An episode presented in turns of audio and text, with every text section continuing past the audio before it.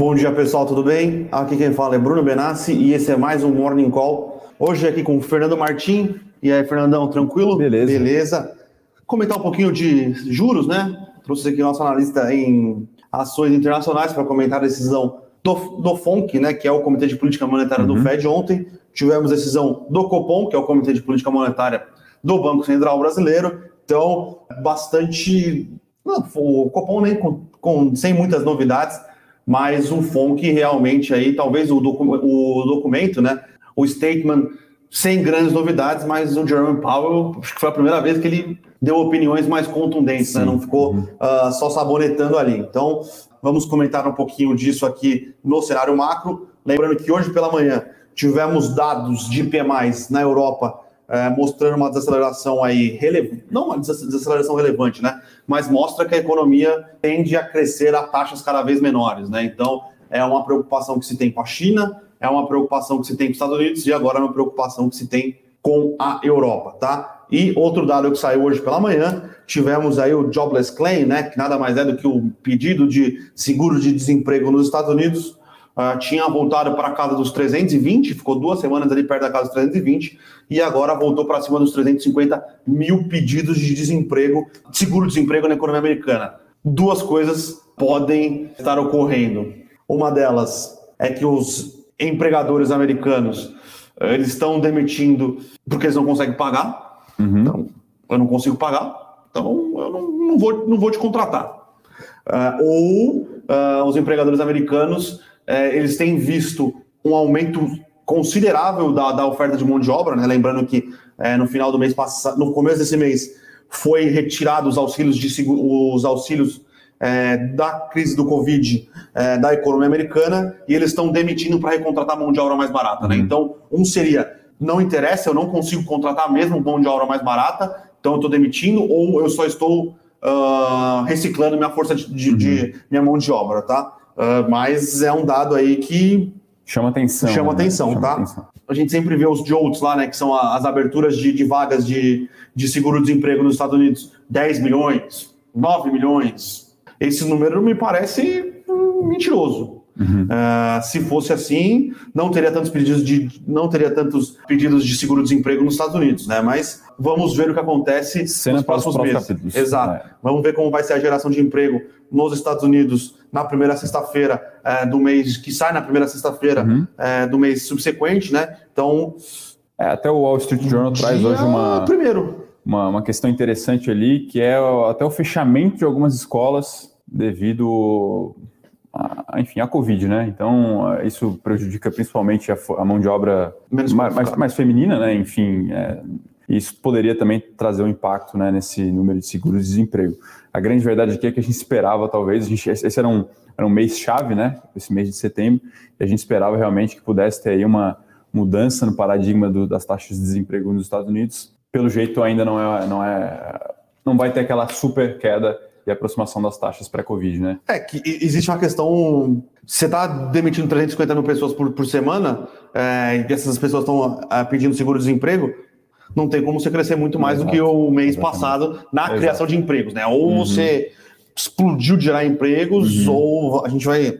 Tem aquela questão, a gente já comentou algumas vezes que também da, da tecnologia nos serviços, né? Sim. Que em algum grau podem aí, enfim, substituir parte da mão de obra. Fala aqui realmente daquela aquela camada um pouco mais sensível a esse tipo de operação, por exemplo, não sei, é uma catraca numa academia, né? Enfim, se antes você precisava de lá de duas, três pessoas cuidando, com uma catraca você talvez só precise de uma. Enfim, esse tipo de serviço, é, tecnologia atrelada aos serviços. To os totens para fazer pedido de, de lanches, comida. Enfim, é, então tem essa questão também que é mais um paradigma de longo prazo mesmo, mas que talvez, talvez seja um pouco de conjunto desses fatores é, pequenos que agregados, é, enfim, tragam esse, essas incertezas, né? Bom, diante disso, novidades ontem, na minha visão, né, no comunicado, né? Enfim, na verdade, o comunicado veio limpo, veio Sim. conforme esperado. A gente viu ali até uma, uma movimentação dos mercados com o comunicado, mas depois, com as declarações do Powell, realmente o jogo mudou um pouco, né? A gente viu até ali é, alguma acomodação, o Ibovespa chegou até sub 3, recuou, lá fora também trouxe algumas movimentações, nada, Nasdaq disparou, depois voltou, mas ainda assim, a gente lembra que segue uma rocha, né? Sempre subiu, é, enfim. O ambiente segue muito propício ainda para renda variável, né? Então vamos lá, basicamente, é, ontem a gente teve divulgação das taxas de juros nos Estados Unidos uhum. e trimestralmente o, os membros do FONC, né, são 18 membros, se eu não me engano, uhum. 11 são votantes. Uh, eles fazem suas revisões de expectativas de inflação, PIB é, e juros para os próximos anos. Né? Então, é, juros ficou inalterado entre no, no patamar ele de 0 e 0,25 os dot plots, que são essas previsões, é, na última reunião, se eu não me engano, eram só seis que enxergavam aumentos de juros em 2022. Esse número pulou para nove, uhum. então é um Federal Reserve ali, né? Os, os, os membros do FONC mais divididos é, sobre o, o, como vai ser Sim. dada a política monetária uh, em 2022. Mas, pessoal, sinceramente, FONC é igual, FONC é igual Focus, tá? Então, uhum. são previsões. Há um ano atrás, o Focus previa que a inflação esse ano ia ser abaixo dos 3 e, o, uhum. e os juros ia ser 2,5. Então. Calma lá, né? Calma. Uh, mas eu acho que realmente o que pegou o mercado ontem. Uh, foram as declarações, na verdade foi o statement, né? Foi o, a vinda do Jerome Powell uh, e a explicação que ele deu, né? É, ele pareceu bem mais é, leniente com uma subida, com uma retirada rápida de estímulos, né? uhum. né? Muita gente falava que nesse, nessa reunião já iria vir um anúncio do tapering, né? Que o tapering é essa retirada da, do, é, essa diminuição da compra de ativos por parte do Banco Central americano uh, não veio, ficou, ficou para a próxima reunião e quando falando da velocidade que ele quer retirar as compras, uh, ele quer terminar o tapering em, no meio do ano que vem. Acho difícil.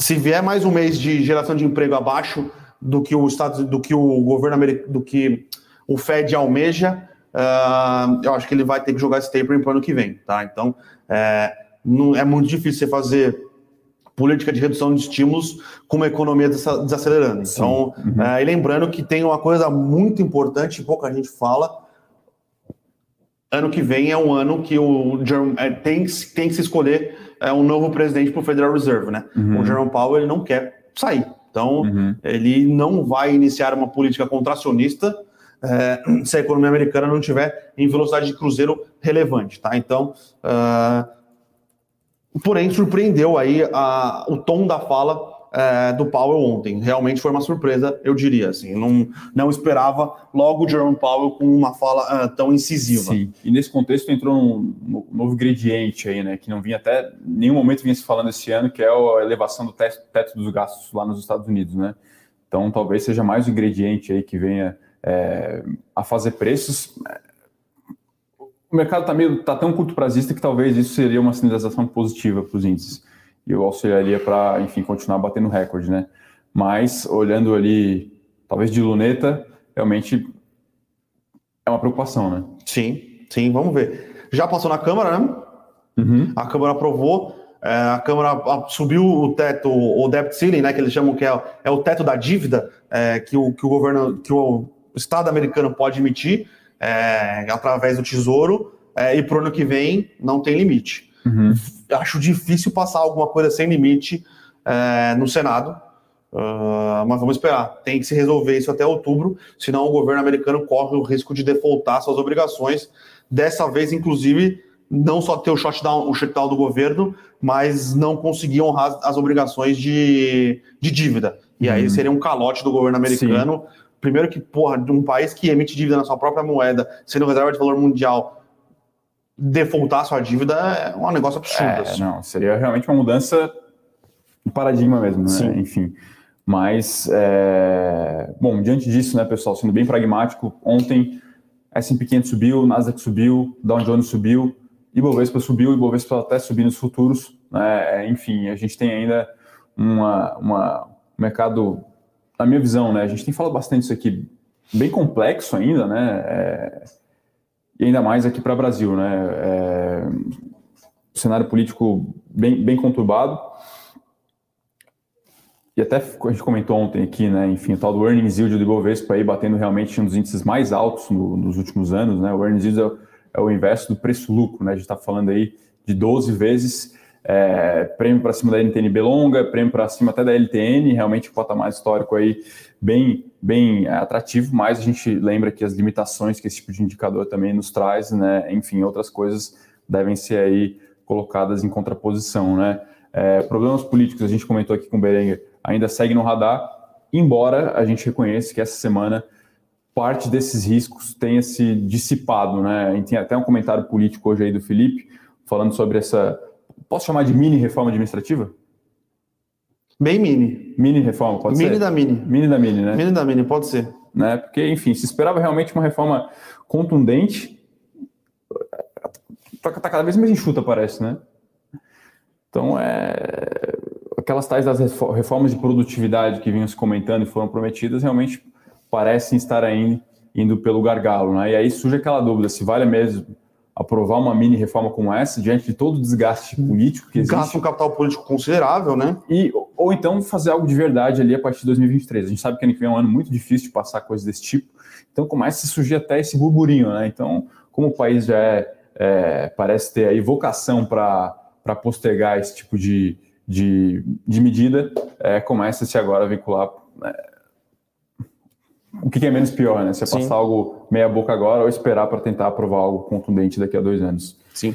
Uh, só lembrando que ontem a gente também teve decisão do Copom, né? Então, uhum. o Copom Boa. levou os juros é, em um ponto percentual, nova taxa Selic a partir de hoje é 6,25 ao ano, né? Lembrando que, pessoal, é o ano, então é prorratadinho. Então, uhum. se você tem seu investimento no, no, no título pós-fixado, ele vai começar a ser majorado é, todo dia a uma taxa maior. Então, uh, e no comunicado, uh, o, o, Copom deixou é, claro que uh, ma contratou mais uma alta. Então, na próxima reunião, que é em outubro, Selic a 7,25 terminando o ano nas, nas projeções do Banco Central 8,25. Então tem mais duas é, reuniões do Copom, uhum. mas basicamente contratou mais dois, pontos, dois pontos uhum. percentuais de alta aí, é, chegando aos 8,25, com mais uma elevação para o ano que vem, deixando a taxa em 8,5. Com 8,5, uh, o Banco Central acredita que a taxa de juros fica um pouco acima do teto da meta. O teto da meta do ano que vem o centro da meta, desculpa, o centro da meta do ano que vem é 3,5. Então, uhum. as, as projeções do Banco Central é para inflação, né? Para inflação é 3,7, uhum. a projeção do mercado já está 4. Então, uhum. parece que tem uma desencoragem entre uhum. o que o, entre os juros que o Banco Central é, acha que vai, vai até onde vai levar uh, e as projeções do mercado, tá? Acho que 8,5 deve ser o terminal. Uhum. Agora, com desaceleração de economia, várias coisas, pode ser que a inflação caia um pouco mais rápido do que está tá se esperando, tá? Acho que pode ser a primeira vez que o Focus uh, jogou para cima uh, e a inflação realizada tende a ser, tende a ser, tende a ser menor. Então, a gente tem uh, crise, crise hídrica, que tem impacto ambíguo, né? Apesar de aumentar o custo de energia, diminui consideravelmente o PIB potencial. Uhum. A gente tem um arrefecimento das commodities. Uh, economia crescendo menos tende a ter menos pressão de salários. Então, uhum.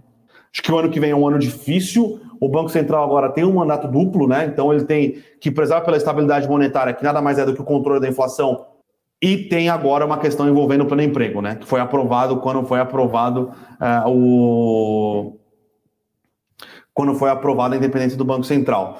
Dito isso, trabalhar com uma inflação um pouco acima do centro da meta, ou que seja 4,5, não vejo o Banco Central achando que é nenhum uhum. absurdo, tá? Acho que a, a, principal preocupação é conseguir ancorar a inflação per, próximo do centro da meta no ano de 2023. O ano que vem é, é um ano que tem bastante incerteza, uhum. trabalhando ali algo próximo do, do, do centro da meta, é, tá, está tudo é, tranquilo.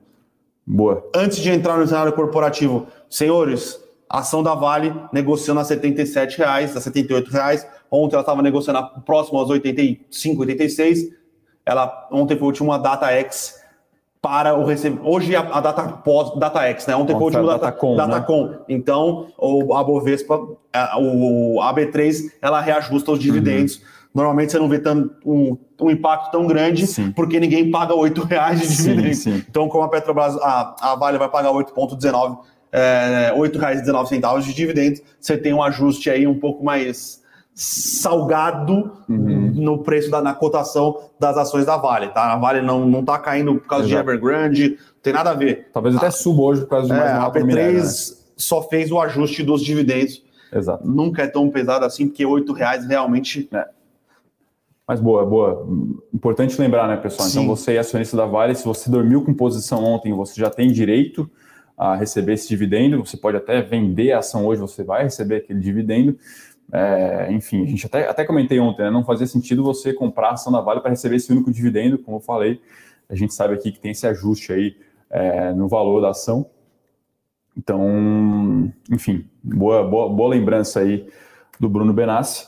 E acho que agora a gente pode partir aqui para o noticiário corporativo, noticiário bem vazio aí, né, Bruno, nas últimas semanas, né? Bem vazio. Tá, tem caçado notícia ali para poder escrever. Realmente, é, a cena macro tem ditado aí uh, o ritmo dos ditado negócios. O ritmo, nossa. Mas temos Tirado aí... sono, né? leilões, leilões de energia no radar, né? Sim. Então, é, uh, dois seja... leilões, três leilões de energia para esse ano, tá? Então, uh, leilões que tem dois leilões que eram mais ou menos programados. Então, uh, são leilões pensando em fornecimento de início do fornecimento de energia uhum. Daqui cinco, cinco anos, né? E tem um leilão de emergência que é contratado para o fornecimento de energia aí a partir uhum. de maio de 2022, se eu não me engano. É maio? É o do meio, é o do meio. Uh, outubro. Não, calma. É maio, maio de 22 maio de 22, 25. Que é um leilão de energia é, de última hora, assim, né? Emergencial. É emergencial. É, os outros dois são uh, pra, para o ano de 2000, a partir do ano de 2025, e um é de reserva de capacidade, né? Então, uhum. uh, as distribuidoras, as geradoras de energia aí vão ter alguns meses, é, vão ter bastante oportunidade de oferecer uhum. energia nova no mercado, né? E a gente uh, não tem muita novidade ainda, porque os leilões vão acontecer, é, mas já está marcado. É importante ver qual vai ser o posicionamento aí das grandes, dos grandes grupos de geração energética no Brasil. Boa. Então, AS, Engie, Equatorial. Uhum. Então, vamos ver como eles vão se posicionar, se eles vão ofertar, se eles não vão ofertar, e vamos ver, é, ficar bastante atento aí, aí atento mais no cenário macro, se a gente vai conseguir, se vão ser atendidos as, a, essa convocação da ANEL para esse leilão de energia emergencial, né? Então, uhum. porque ou você está descontratado e você consegue oferecer energia nesse leilão emergencial, ou é alguma planta que está para ser desenvolvida e você só adianta essa energia, mas é mais complexo, né? Não é. Sim. Você não constrói uma planta térmica em cinco meses. Então, uh, vamos ver se vai ter apetite uh, e se vai ter. Realmente vai ter gente ofertando energia, uhum. né? Então, é um, é, é um pouco esse, esse segundo é mais macro e os outros é vamos ver como as empresas vão se posicionar. A AS acabou de vir é, com follow-on, né? Então uhum. ela deve ter, ela deve estar captando dinheiro para se preparar para esses, esses leilões de energia, uhum. né? Lembrando que a AS ela tem tentado cada vez mais ofertar, ofertar energias renováveis sem ser hidrelétrica, né? Então, uhum. eólica, é, solar, então é, vamos ver, a AES parece já ter se posicionado aí para participar desse leilão, né? Boa. Bom, as, as, outras duas notícias são curtas aí, na verdade são bem, praticamente não devem fazer preço, né? Primeiro uma é, mudança na, na diretoria e no conselho de administração da Ultrapar. É, diria que o pessoal gostou aqui. O pessoal gosta é. bastante do Lutz, tá? Então, é, o cara que era da Ultrapar foi para a Cosan uh, e agora voltou. Ele vai assumir o conselho de administração da Ultrapar, né? Lembrando que a Ultrapar apresentando resultados bem, abaixo, bem, bem abaixo dos seus principais players, bem abaixo da média distribuidora, bem abaixo da Raizen. É. Ela foi uma crise do mercado durante muito tempo. Uhum. Uh, ela tinha a, métrica mais fácil de comparação é, EBITDA por metro cúbico, né? Uhum. Quanto você consegue gerar é, de resultado por, volume. Por, por, volume de combustível Sim. que você distribui. Ela está muito abaixo dos players. E não era assim. E né? ela não era, era queridinha. Outra, uhum. Grupo Ultra, é, pô, queridinha de Constellation, queridinha de, de vários fundos. Uhum. É, mais velho investor raiz, né? E aqui, uhum. uh, e o Lutz é um cara que, o, quando ele veio para o Ultrapar, o mercado já gostou ele veio só para compor o conselho, agora ele vai assumir. É, então é um cara que o mercado gosta, é um cara que ficou bastante tempo na Cosan. Uhum. O mercado vendo como turnaround, ele é uma peça-chave para o turnaround. Sim, é uma né? peça-chave para o turnaround, para ver se a companhia boa. consegue voltar, né? É uma companhia que, desde que a, que a Petrobras mudou a, a, política de precificação de combustível, não conseguiu. É uma derrocada do posto Piranga aí. Podemos fazer essa, uhum.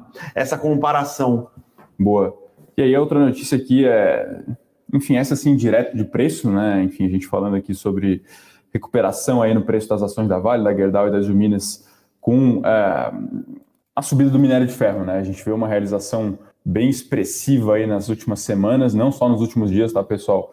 É, realmente houve uma derrocada bem forte nos contratos futuros de minério e a gente vê aí nas últimas sessões alguma recuperação. E até tem uma, notícia, uma, uma pergunta que já vou aproveitar, né? O pessoal aí falando que Vale está caindo 13%. Reiteramos aqui que a questão do ajuste de dividendo, o Bruno falou aqui muito bem sobre é, essa questão. Então, uma, a Vale não está caindo, tá, pessoal? É, tem um ajuste, hoje a ação deve subir, inclusive, tá? Então, é, seu capital aí investido em Vale, vamos assim dizer, está constante e até subindo hoje por conta disso. Vamos partir para as internacionais? Vamos. Boa, temos aqui duas notícias, na verdade, a gente escreveu uma no nosso Eu Com Isso, né? Enfim, é, a outra acabou saindo um pouco mais tarde, que é a aquisição aí de Netflix. Netflix adquiriu é, um estúdio, né? Enfim, adquiriu direitos de é, transmissão da, vou pegar o nome exato aqui, enfim, da família Roald né? Que é muito conhecido pelos memes aí do Willy Wonka, né? E o grande é, Charlie é a fábrica de chocolate. Então, a Netflix aí, mais uma aquisição. Essa foi muito provavelmente a maior da história, 500 milhões de euros. A família botou um bom dinheiro no bolso, né? E a companhia aí vai mais uma vez ampliando a biblioteca de conteúdo, diversificando, enfim, indo agora para a parte mais de é, infantil. E a empresa realmente segue capitalizada, né? A gente fala de 8 bi é, apenas de dívida, um EBITDA de quase 7 bi, ou seja, um endividamento bem baixo. E agora, se a companhia ficou 10 anos aí sem gerar caixa, agora que ela consegue gerar um pouco, então talvez ela tenha aí é, um pouco mais de apetite para fazer aquisição, para é, recomprar ações, enfim. Então, um momento de Netflix a despeito do aumento de competição, né? Ontem a gente falou de Disney aqui, a Disney está sentindo já nesse terceiro tri um arrefecimento no ritmo de, de, captação de novos assinantes, mas operacionalmente, falando em termos de balanço de lucratividade, Netflix está no nível ali saudável.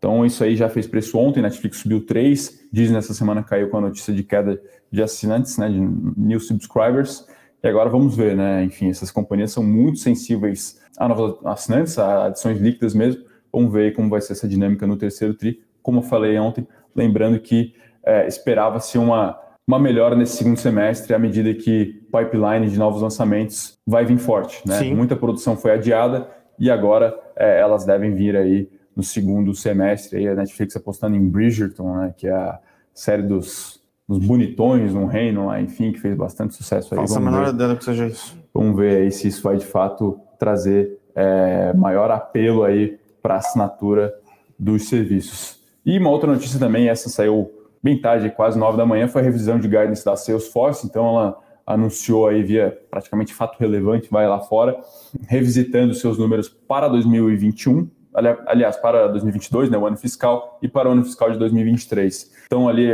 o que a gente viu é que o mercado já esperava até um número um pouco mais forte para os próximos trimestres, mas para 2023 não se esperava um crescimento naquela taxa. Inclusive, ela também fez uma, uma projeção de margem um pouco acima do esperado. Então, notícia bem importante, bem positiva para a Salesforce. As ações devem reagir positivamente hoje.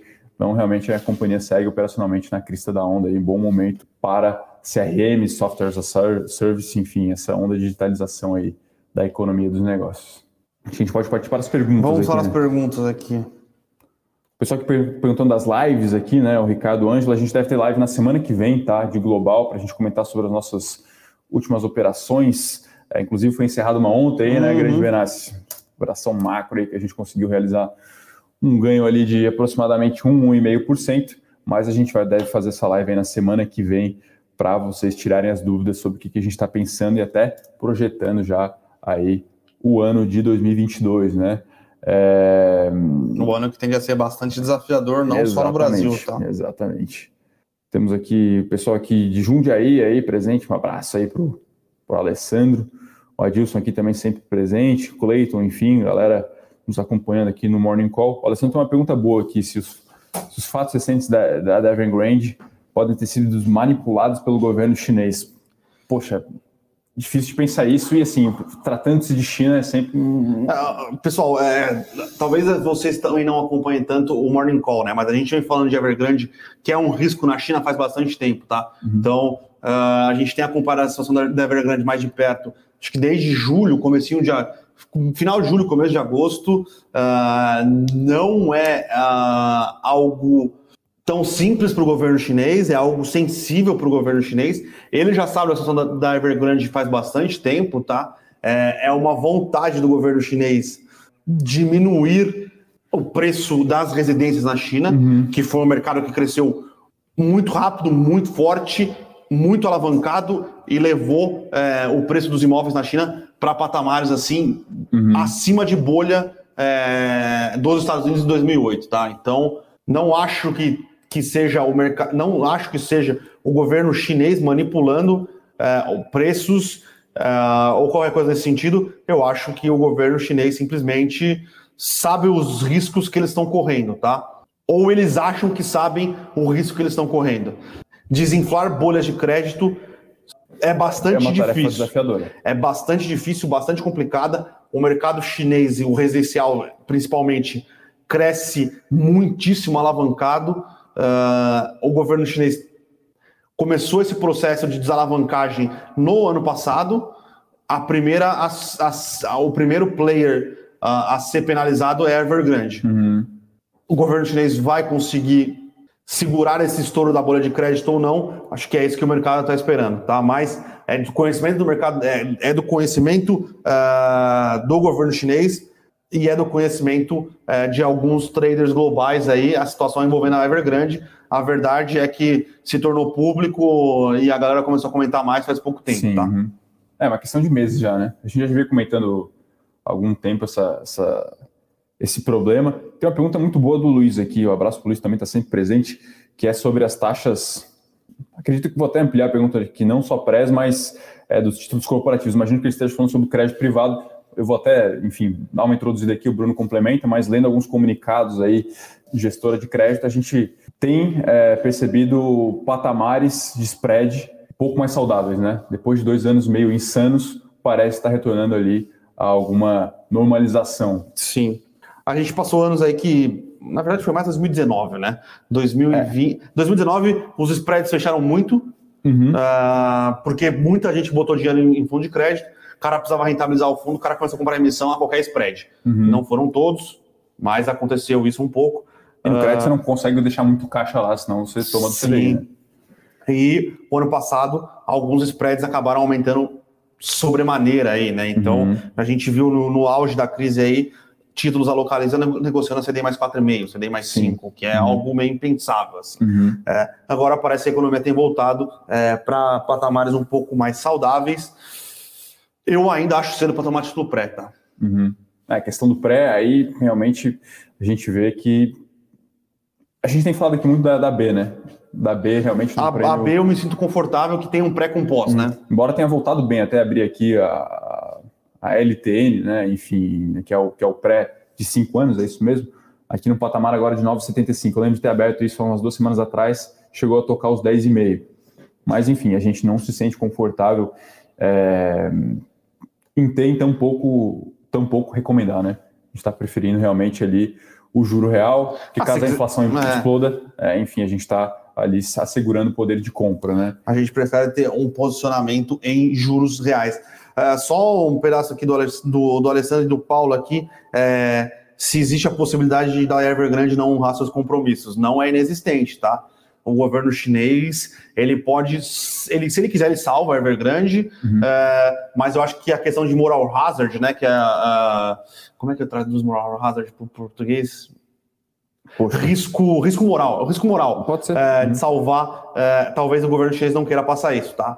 O que pode acontecer é o governo chinês, ele implodir a, a Evergrande, salvar o o poupador chinês e salvar quem comprou o, os imóveis. Uhum. Agora, equity e dívida. Credor, o credor. O credor eu acho difícil de salvar. Tem tá? credor internacional, aí, grandes bancos internacionais sim, sim, com sim. papéis da Evergrande, né? Enfim. No final das contas, os papéis da Evergrande, né? As debentures, os bonds da Evergrande, já negociam a preço de default, né? Subiu um pouco agora, mas já está precificado Sim. como default. Então. Uhum. É... Virou título podre, né? Virou título podre. Tem uma pergunta boa aqui da.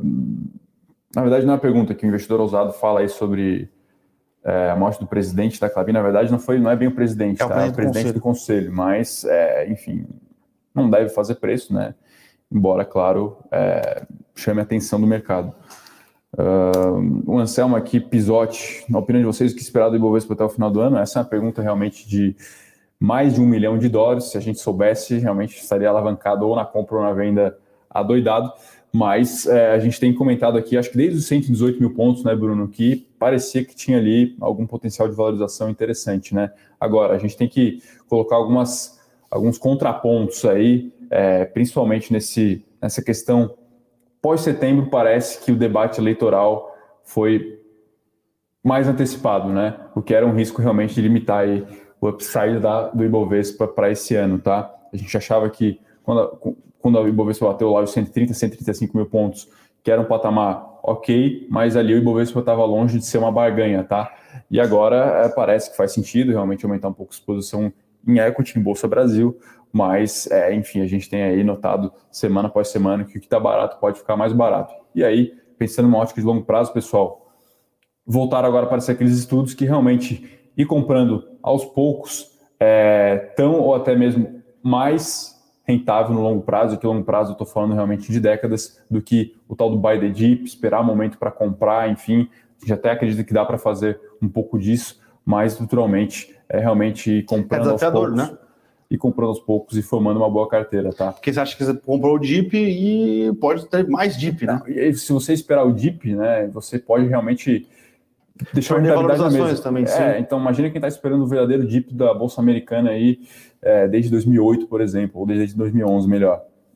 Não teve buy the dip nenhum, o S&P 500 subiu praticamente ali em linha reta, ah, comprei ali barato é, no meio da crise do Covid, mas você deixou um dinheirão na mesa. Então, realmente fazer o market timing é, é um desafio, é difícil, dá para fazer, dá, dá para correr esse tipo de risco, encontrar algumas assimetrias de curto prazo, mas estruturalmente é realmente ter uma carteira balanceada, é, enfim, se preocupar primeiro em sobreviver ao mercado, né, que realmente dá para fazer muito dinheiro, dá para ganhar dinheiro bem acima da renda fixa, mas calma, pessoal, é, não dá para fazer 25, 30% ao ano todo, todo ano. ano. na carteira, tem ano que dá, o Bovespa deu aí 32, se eu não me engano, em 2019, o IFIX deu isso também, mas esse é um retorno pelo menos duas vezes acima da média histórica. Então, realmente, se a Bolsa entregar ali um retorno de 10, 15% ao ano de forma composta, você com certeza vai ter uma aposentadoria, uma vida muito melhor lá na frente, tá?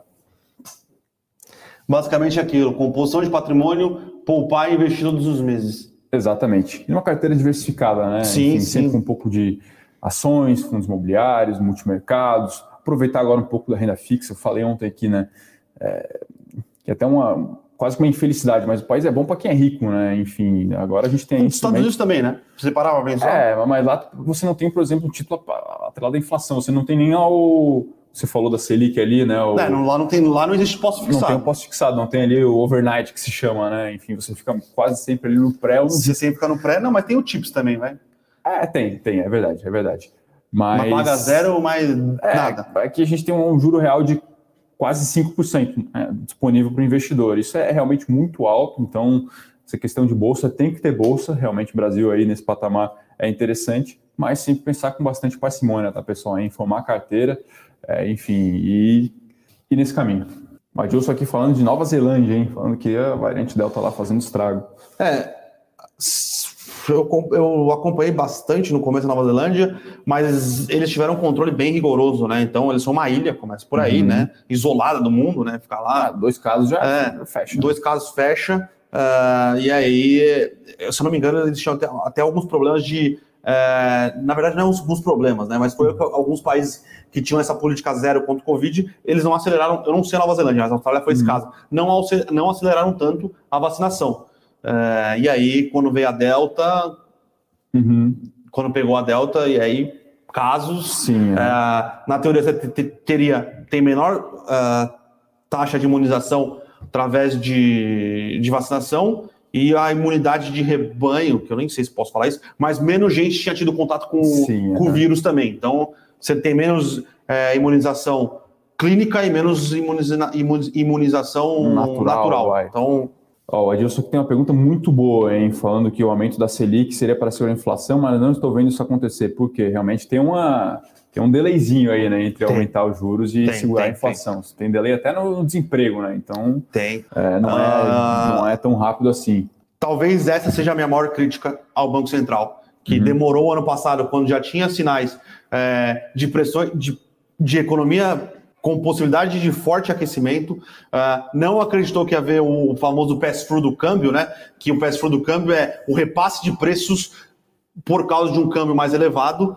uhum. uh, e não acreditou que um juros no Brasil de 2% traria uma estabilidade, instabilidade financeira como trouxe, uhum. que até o que possibilitou o câmbio ficar num, num patamar mais alto.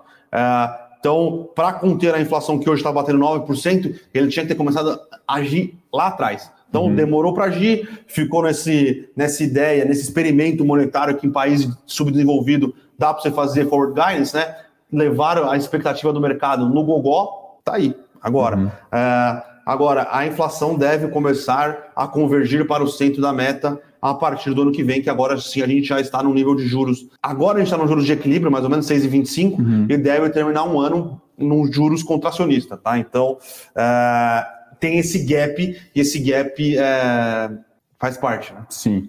Pergunta boa aqui do Luiz Carlos também, que tem alguns títulos que são o CDI mais alguma coisa, né? Tem o clássico pós-fixado, que é CDI 115, 120%, enfim, o pessoal gosta desses CDBs aí de bancos, é, bancos médios, mas tem lá o CDI mais 1, 1,5%. É como se você tivesse uma, um pós e o pré. Sim. É, o banco emissor faz a conta de qual a expectativa que aumente, né? Enfim, mas é, faz sentido, é bom também, né? É, se a gente acreditar que, que essa elevação de juros tende a controlar o, o processo inflacionário, você está tomando um CDI mais 3, vai. A taxa uhum. de aqui é conta de padeiro, tá? Mas a taxa de juros vai ficar em 8,5. Você bota 3, CDI mais 11,50. Uhum. A inflação do que vem vai terminar 3, 4, você tem um juros real aí. Exatamente. Você Exatamente. tem um juros real garantido. Exato. Então, é, mas eu tomaria esse CDI mais alguma coisa uh, num prazo curto, tá? Uhum. A gente não sabe quem vai ser eleito, uh, o ano que vem é um ano de inflação. A gente pode controlar a inflação em 2022, 2023, porque o mandato agora é o Banco Central independente, mas a próxima eleição de, do, do, presidente do Banco Central em 2024, com as políticas que podem ser, vir, a, vir a ser é, defendidas por um governo em 2023, pode ser que uhum. a inflação que foi controlada volte a Sim. pegar, tá? O Vini aqui pergunta se tem algum ETF que compra ações de valor de mercado desenvolvido. Sim, vários, tá, Vini? Tem mercado desenvolvido mundo, desculpa, empresas de valor mundo, empresas de valor Estados Unidos, empresas de valor é, ex-Estados Unidos, que eles chamam lá, que normalmente tem a sigla ACWI, se eu não me engano. ACWI. Tá? Então, você tem essas três possibilidades. Normalmente, quando é um ETF valor mundo, ele acaba ainda assim ficando muito exposto aos Estados Unidos, tá? Então você tem lá um mundo de oportunidade, a gente acha que tem. A última vez que a gente fez esse levantamento era 1.500 ETFs para você investir lá fora. Então tem, tem muita opção. A gente gosta bastante do Nubble, tá? Esse é mais Estados Unidos, mas ele é muito é a ideia dos dividends aristocrats, né? Enfim, empresas que aumentaram ali o dividendo por ação pago nos últimos 25 anos. Então, essas empresas, em tese, né, enfim, é, dado esse indicador, elas têm a possibilidade aí, tem essa esse predicado de conseguir melhorar a margem, melhorar a lucratividade, melhorar o lucro e poder remunerar os seus acionistas como tal. Lembrando que lá fora é, o ETF ele paga dividendo de fato, tá? Você de fato recebe ali o provento na sua conta, descontado de imposto, evidentemente, porque lá fora a gente tem uma tungada de 30%, mas, uhum. é, enfim, esse dinheiro ele é recebido na conta. Se eu não me engano, isso no Brasil morreu aí faz uns 15 anos, porque na época os FIAs pagavam dividendo direto para o cotista. Enfim, eu particularmente prefiro a ótica do fundo reinvestir os dividendos, tá? Mas é para quem busca uma renda passiva, esses ETFs aí pagam essa renda em dólar também é interessante. É, enfim. Tem uma pergunta aqui do. Deixa eu abrir aqui, desculpa.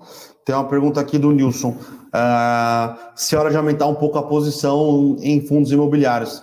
Nilson, cara, sinceramente, eu vejo é, muita coisa barata em fundos imobiliários, tá? Então, uh, tem fundo que os últimos contratos que tem fechado de logística, por exemplo, tem fechado a valores por metro quadrado maiores do que, que, do que a média da carteira, então indica que a, a procura por bons galpões logísticos que esses fundos têm está aquecida, uhum. então é um call que a gente tem aqui uh, na Levante, na carteira de fundos imobiliários, que os fundos de logística, eles, os, principalmente de São Paulo, aí, num raio de 30, de 30 a 50 quilômetros da capital, eles vão começar a conseguir repassar preço uhum. é, no aluguel, coisa que eles não conseguem fazer faz bastante tempo. Então a gente acha logística está tá com, tá com bastante atratividade. Laje corporativa, você vê laje corporativa aí, fundos muito bons, fundos com só imóveis AAA negociando a 18 mil reais o metro quadrado, sendo que para construir em Faria Lima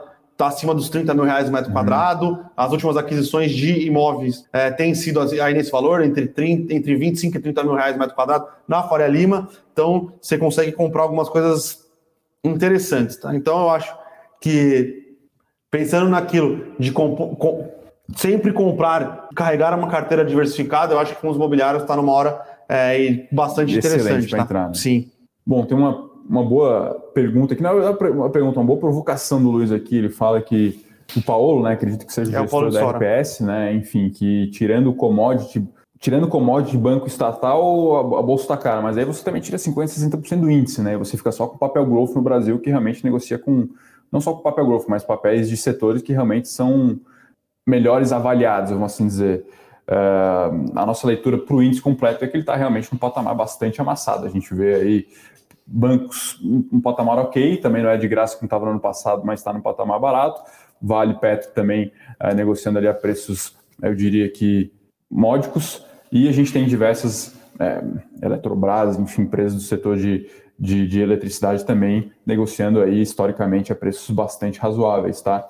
Então acho que faz sentido fazer esse tipo de, de, de colocação, mas realmente você elimina ali 50%, 50%, 60% do índice, né? Então realmente tem que ser levado isso em consideração, né?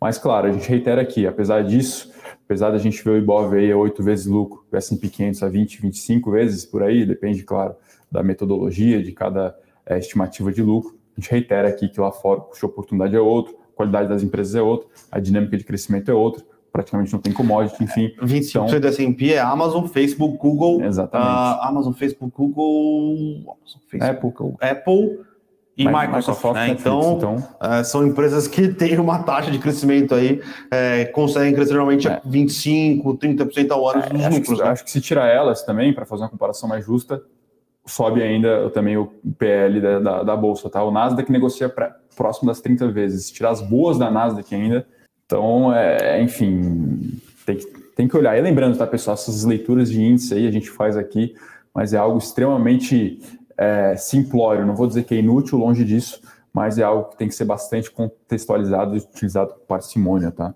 Tem uma pergunta interessante aqui do Paulo. Vale a pena investir em fundos de venture capital ou private equity? Qual a estratégia nesse caso? Paulo, cara, é conhecer muito bem quem é o gestor né, do, do fundo, conhecer muito bem a estratégia uh, e ter uma posição, não uma posição muito grande do seu patrimônio, né? Porque Venture capital é uhum. é aquilo. O cara, venture e private equity nem tanto, né? Mas venture capital, o cara vai escolher 15 empresas para duas acerto. Para duas acerto, tá? Então, é, mas eu acho que é uma estratégia boa. Se, se análise de fundo, né, de FIA, aqui falando de multimercado, já é muito você comprar a, a cabeça do gestor, eu acredito que private equity, venture, enfim, é mais ainda, é muito mais sensível a isso, tá? Então, é, a taxa de assertividade não é tão alta, mas quando você acerta, você realmente dá aquele daquele boom na cota, também tem menos liquidez, enfim, é complicado. E até alguma, alguns ensaios recentes aí sugerem que se os preços dos ativos estão altos no mundo, nesse mercado ainda mais. Então tem que tomar bastante cuidado, que, enfim, algumas empresas aí parecem realmente em patamares de bolha aí, tá? Sim. Acho que é isso, né, Bruno? Temos mais algumas dúvidas por aí? Pode justo aqui. Bruno, o aumento da taxa de juros hoje é para conter a inflação de 2022? É isso, é exatamente uhum. isso. Sim. Na verdade, essa reunião, fazendo umas contas de padeiro aqui, é 75% de inflação 2022, 25% de inflação 2023, tá? Uhum. Na próxima reunião já é 50-50. Então, Boa. é mais ou menos como funciona a cabeça, tá? Então, as primeiras reuniões do ano que vem é 25% 22, 75% 2023. E aí você vai jogando, porque existe um lagging da política monetária, tá? Boa. O Vini aqui pergunta se é possível prever quando a nossa bolsa vai andar. Difícil né? Enfim. Já andou, né? Vamos, obviamente. É, 4, 4 volt, mil pontos, voltando agora para 107. 113,500 agora. Bateu quase. 107, né? É, então são 6.500 pontos na mesa aí que o Bovespa se recuperou nas últimas três sessões, claro, se material, caso se materialize a alta de hoje, né? Vini tem uma pergunta aqui: quase tudo está amassado na nossa bolsa? Eu acho que não, Vini. Não. Eu acho que tem coisa cara ainda na nossa bolsa, tá? Uhum. Então, obviamente, tem bastante coisa que a gente considera que está amassada. Aqui, só comentando aqui maiores altas do dia, é, Embraer subindo mais 11%, a IVE, que é a, a, a, subsidiária da Embraer, que faz o, os carros elétricos, né, os carros voadores elétricos lá, os eVTOLs, é uma máquina. Fechou mais uma parceria, então, é, e o mercado, já que Azul Gol subindo, uhum. volta Sim. do turismo, Embraer tende a subir também, e ela todo dia não, todo dia não, mas dia sim, dia não, também dia sim, dia não também. Mas tem anunciado muitos acordos é, da IVE, né? Então, a IVE estava sendo avaliada em 2 bilhões de dólares numa possível compra de uma, numa possível fusão com o SPAC. Pode ser que a IVE já vá, vale mais do que esses 2 bilhões de dólares. Né? Mas tech é vender roupa usada na internet, né? Exatamente. Tech é vender roupa usada na internet. Muita gente acabou entrando em IPOs aí de empresas que se dizem tech, que no final das contas elas usam, elas usam tech, mas não são tech. Não desenvolve né? nada. Né? Não desenvolve nada a Embraer aí, através da IVE, desenvolveu o famoso carro voador, né? Então. E até citando aí, interessantíssima carta aí, né, da, da Dynamo falando sobre Suzano. Suzano é tech. Utility com tech, realmente bem interessante, é uma discussão que a gente tem bastante aqui na mesa de analista. Poxa, qual que é o conceito de tech, né? Enfim, até o Japa falou ali, a Petrobras furando lá um posto de petróleo lá a 13 quilômetros da terra. Poxa, qual é a definição de tech no mercado hoje? Então tem que tomar bastante cuidado, tem muita coisa aí sendo vendida em algum grau até motivada pelos assessores das ofertas, é, enfim, que pintam ali realmente próxima Magalu, a galinha dos ovos de ouro e, cara, pessoal, calma, né? A gente tem alguns exemplos aí tristes de empresas que vieram para IPO esse ano e simplesmente a rentabilidade do investidor que entrou nessas ofertas está em patamares aí bastante é, irrisórios, né? Alguns aí caindo 40%, 50%. Então tem que tomar bastante cuidado.